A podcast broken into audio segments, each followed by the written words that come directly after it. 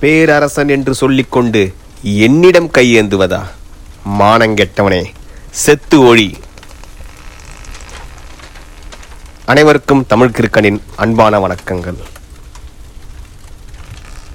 ஒரு சிற்றரசன் தான் பெரிய அரசராக வரணுன்ற ஆசையிலையும் தன்னுடைய வீரத்தின் மேலே இருக்கிற நம்பிக்கையிலையும் அவனை விட பெரிய பெரிய அரசர்களிடெல்லாம் போருக்கு போனான். அந்த போரில் பல விழுப்புண்கள் அவனுக்கு ஏற்பட்டாலும் அந்த போரில் அவன் தோல்வியை அடைஞ்சதில்லை. சில போரில் இவனை விட பெரிய அரசர்கள் அந்த போரில் தோக்கும்போது மரணத் தருவாயில் இருக்கும்போது இவனை பார்த்து கை கூப்பி ஏதோ பேச வருவாங்க.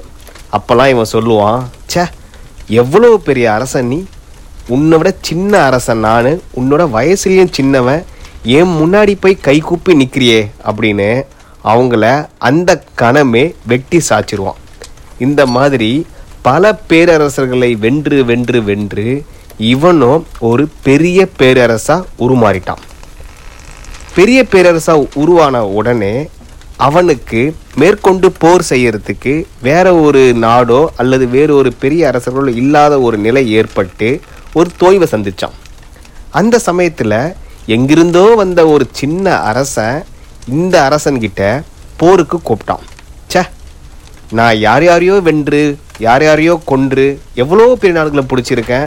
இப்போ எனக்கு போர் செய்கிறதுக்கு ஆள் சமயத்தில் எவனோ ஒருத்தன் ஒரு சின்ன அரசன் தானாக வாண்டடாக வாலண்டியராக வந்து சண்டைக்கு கூப்பிட்றானேன்ட்டு இந்த அரசனும் அவனோட போருக்கு போனான். ஆனால் பாருங்கள் அந்த போரில் அந்த முகம் தெரியாத அறிமுகம் இல்லாத முன்பின் கேள்விப்படாத அந்த ஒரு சிற்றரசன் புது சிற்றரசன் இந்த பேரரசை எளிதாக வீழ்த்திட்டான். போரில் படுதோல்வி அடைஞ்ச இந்த பேரரசன் கை கூப்பி அந்த சிற்றரசனை பார்த்து ஒரே ஒரு நிமிடம் நான் சொல்கிறத கேளுன்னா. அந்த சிற்றரசன் ச்சே எவ்வளோ பெரிய பேரரசன் நீ. என் முன்னாடி போய் கை கூப்பி நிற்கலாமா அப்படின்னும் போது இந்த பேரரசன் சொன்னான் டேய் இதே தாண்டா நான் பல பேரரசர்கிட்ட சொல்லி அவங்க கை கூப்பி நிற்கும்போது அவங்க என்ன சொல்ல வராங்கன்னு கேட்காமையே கொன்னுட்டேன். அதனால் நீயாவது எனக்கு இன்னும் ஒரு ஒரு நிமிட நேரம் கொடு. நான் என்ன சொல்கிறேன்றதை கேளு அப்படின்னா. உடனே சிற்றரசன் சொன்னான் சரி சொல்லி தொலை அப்படின்னும் போது உன்னை பேரரசன் சொன்னான் டேய் நீ என்னை ஜெயிச்சிட்டேன்னு நினச்சிருக்க ஆனால் அது தப்பு. நீ என்ன ஜெயிக்கல? நான் உங்ககிட்ட தோக்கலை. இது வரைக்கும் நான் ஜெயித்தேன் ஜெயிச்சேன்னு நினச்சேன் பார்த்தீங்களா பல பேரரசர்கள். அவங்கக்கிட்ட தான் நான் இன்னைக்கு தோத்துருக்கேன் அப்படின்னா. இவனை கொல்ல வந்த அந்த சின்ன சிற்றரசனுக்கு இவன் என்ன சொல்கிறான்னு புரியல. அதனால் ஒரு சில வினாடிகள் எடுத்துகிட்டு திரும்ப கேட்டான் நீ சொல்கிறது எனக்கு புரியல. நான் தானே உன்னை இப்போ வெட்டி சாச்சிருக்கேன்.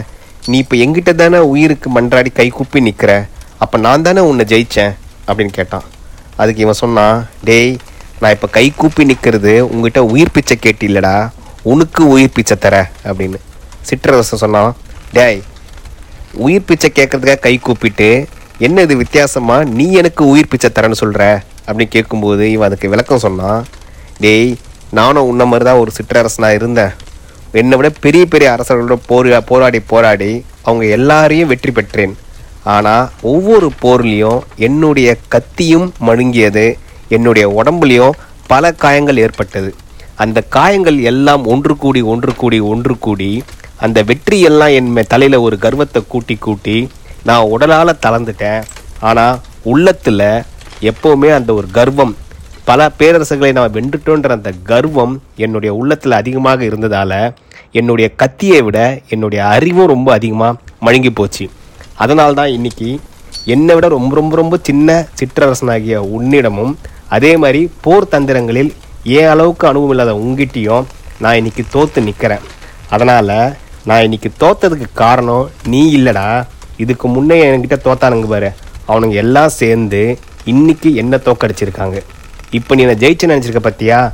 நீயும் ஒரு நாள் தோல்வி அடைவாய். ஆனால் அந்த தோல்வி நீ அடையும் போது உன்னை வென்றதில் நானும் ஒரு பங்காக இருப்பேன். ஏன்னா இன்னைக்கு இந்த போரில் உன் உடம்புல ஏற்பட்ட சில விழுப்புண்களுக்கு காரணம் நான். இந்த விழுப்புண்கள்லாம் ஒன்று கூடி எதிர்காலத்தில் நீ ஒரு பெரிய போர்லையோ இல்லை சின்ன போர்லையோ போகும்போது அந்த சமயத்தில் உன் உடம்பு ஒத்துழைக்காது. அப்போது நீ தோல்வியை சந்திப்ப அப்படின்னு சொல்லிட்டு இந்த பேரரசன் உயிரை விட்டான். இந்த கதை வந்து நானாக எழுதின கதை. இதிலிருந்து நீ நம்ம நம்ம உள்வாங்க வேண்டிய விஷயங்கள் என்னன்னு பார்த்தா சில விஷயங்கள் என்னை பொறுத்த வரைக்கும் சில விஷயங்கள் எழுதியது நானாக இருந்தாலும் நானாக என் கதையை படித்து உணர்ந்த விஷயங்கள் சிலது. என்னென்னா நம்ம ஒரு அலுவலகத்திலேயோ அல்லது ஒரு அமைப்பிலேயோ அல்லது சமூகத்திலேயோ பல பேரை பார்ப்போம். சில பேர் நினைப்போம் ச்சே இவங்கெல்லாம் எப்படி எளிதாக வெற்றி அடைகிறாங்க இவங்களுக்கெல்லாம் ஒரு தோல்வி வராதா? இவங்களுக்கெல்லாம் ஒரு அவமானம் வராதா? அப்படின்னு நினைக்கும்போது திடீர்னு பார்த்தா யாரோ ஒருத்தன் அசால்ட்டாக வந்து அவங்கள தட்டி தூக்கிட்டு போயிட்டே இருப்பான். நம்ம ஒன்று நினைப்போம் ஹா பத்தியா? அவங்களுக்கு எவ்வளோ பெரிய அவமானம் வந்துச்சு பத்தியா? நேற்று வந்தவன் அசால்ட்டை தூக்கிட்டான் பத்தியா? மேனேஜரே கேள்வி கேட்டான் பத்தியா? அந்த அமைப்பின் தலைவரே கேள்வி கேட்டான் பத்தியா?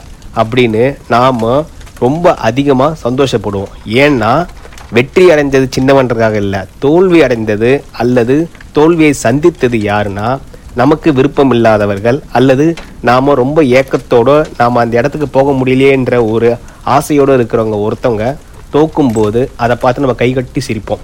இது என்ன காரணம் என்னன்னா நம்மளுடைய இயலாமையினால் ஒரு வீரம் இல்லாத ஒரு ஒரு செயலோட நம்ம பெரிய வீரம் நினச்சிப்போம். அல்லது அந்தளவுக்கு அதிகமான பாராட்டுக்கு உகந்த உகாத செயல்களையும் நம்ம அதிகமாக பாராட்டுவோம். இதனால் என்ன ஆகுது அப்படின்னா எளிதாக ஒருவர் விழவும் முடியும் எளிதாக ஒருவரால் வெல்லவும் முடியும். ஆனால் இந்த வீழ்ச்சி என்பது ரொம்ப நிலையாக இருக்கும். ஏன்னா உயரமான ஒருத்தவங்களை நீங்கள் வீழ்த்தும் போது அவங்களால மறுபடியும் எழுந்துக்க முடியாது. அதுக்கான வாய்ப்பு மிக குறைவு. ஆனால் இந்த வளர்ச்சின்னு பார்த்தீங்களா அந்த வளர்ச்சி எளிதாக இருக்கிற மாதிரி இருக்கும். ஆனால் அந்த எளிதான வளர்ச்சிக்கு அப்புறம் அதை தக்க வச்சுக்கிற தருணம் வரும்போது தான் அவங்க உணர்வாங்க நாம் தகுதி இல்லாத ஒரு இடத்துக்கு வேகமாக மற்றவர் தள்ளி விட்டதால் நம்ம வளர்ந்துட்டோம் அப்படின்றத அவங்க உணரும்போது அவங்களால அதை தக்க வச்சுக்கிறதுக்கான திறமையும் அவங்ககிட்ட இருக்காது. அதற்கான வழியும் இல்லாமல் அவங்க தானாகவோ அல்லது மற்றவர்களாகவோ எளிதாக வீழ்த்தப்படுவார்கள். நான் உங்களுக்கு சொல்கிறது ஒரே ஒரு விஷயந்தான் உங்களுக்கு பிடிக்காத ஒருத்தவங்களை நீங்கள் ஜெயிக்கிறதாக இருந்தால் அல்லது ஜெயிக்கணுன்ற எண்ணம் இருந்தால் அறிவால் சிந்தியுங்கள் அறிவால் போட்டியிடுங்கள். நம்ம சூது செய்கிறது ரொம்ப எளிது அவங்கள பற்றி புறங்குறது ரொம்ப எளிது. அப்படின்னா யார்கிட்டயோ ஏதோ அவங்கள பற்றி தப்பாக பேசிட்டோம் அப்படின்னா அது ஒரு காலத்துக்கு அப்புறம் அவங்கள சாச்சிரும் அப்படின்னு தெரிஞ்சால் கூட அந்த ஆயுதத்தை எடுக்காதீங்க. ஏன்னா இன்றைக்கி சிற்றரசராக இருக்கவன் நாளைக்கு பேரரசராக இருக்கலாம். ஆனால் நாளைக்கு பேரரசர் ஆனதுக்கப்புறமா நேரடியாக அவன் சந்திக்க இருப்பது ஒரு பெரிய தோல்வியோ அல்லது ஒரு மரணமோ தான். அந்த நிலை நமக்கோ அல்லது நம்ம சமூகத்திற்கோ யாருக்கும் ஏற்படாமல் இருக்க வேண்டும். ஆதலால் அறிவால் சிந்தியுங்கள் அறிவை ஆயுதமாக உபயோகிக்காதீர்கள். தமிழ் கிற்கனின் நன்றிகளும் வாழ்த்துகளும்.